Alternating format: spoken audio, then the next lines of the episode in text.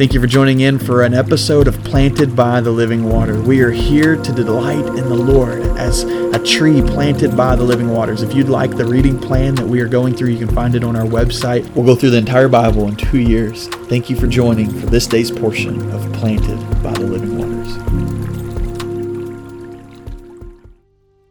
Chapter 45 of Jeremiah is a short little chapter, just five verses, and so I want to read it to you. It says, This is the word that the prophet Jeremiah spoke to Baruch, son of Neriah, when he spoke these words on a scroll at Jeremiah's dictation in the fourth year of Jehoiakim, son of Josiah, king of Judah. And so these are the words written to the scribe that's been helping Jeremiah this whole time. And so what I want you to see, though, is, is how easy it is for.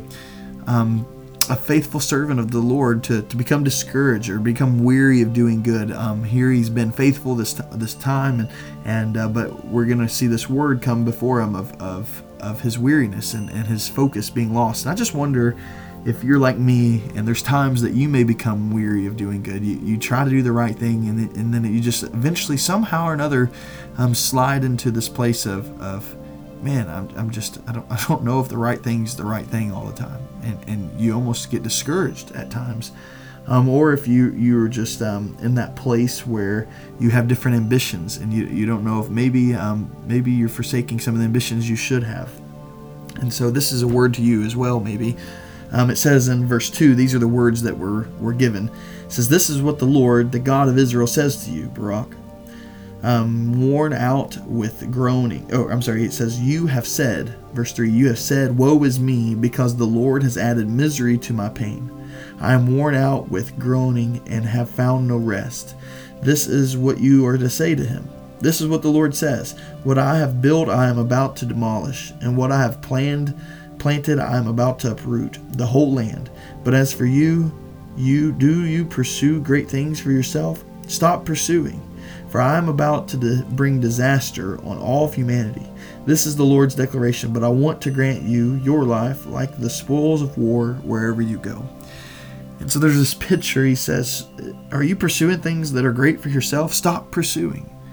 And I thought maybe those are words that you need to hear today too, is, is when you get in that place and, and oftentimes you drift away and your ambitions get set on, on different things and you can find yourself kind of just going through the motions and, and, and then finding what you um, would initially consider good ambitions, but they're not um, of the Lord, they're, they're of yourself. And, and so hear the Lord today say, are, are you pursuing greater things for yourself? Stop pursuing. Pursue me. Don't pursue the great things for your life.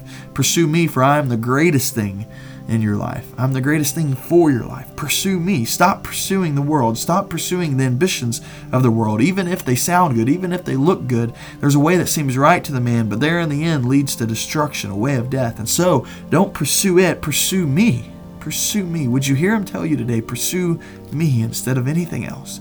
Father God, we come before you and just ask that you would help us in our pursuit, Lord, toward you. Lord, that, that you would forgive us, God, and we would repent of the times that our, our ambitions and our minds um, get stuck on other things and, and we think this is the best thing for me when the reality is, is the best thing for me is you. And so, Lord, help us pursue you.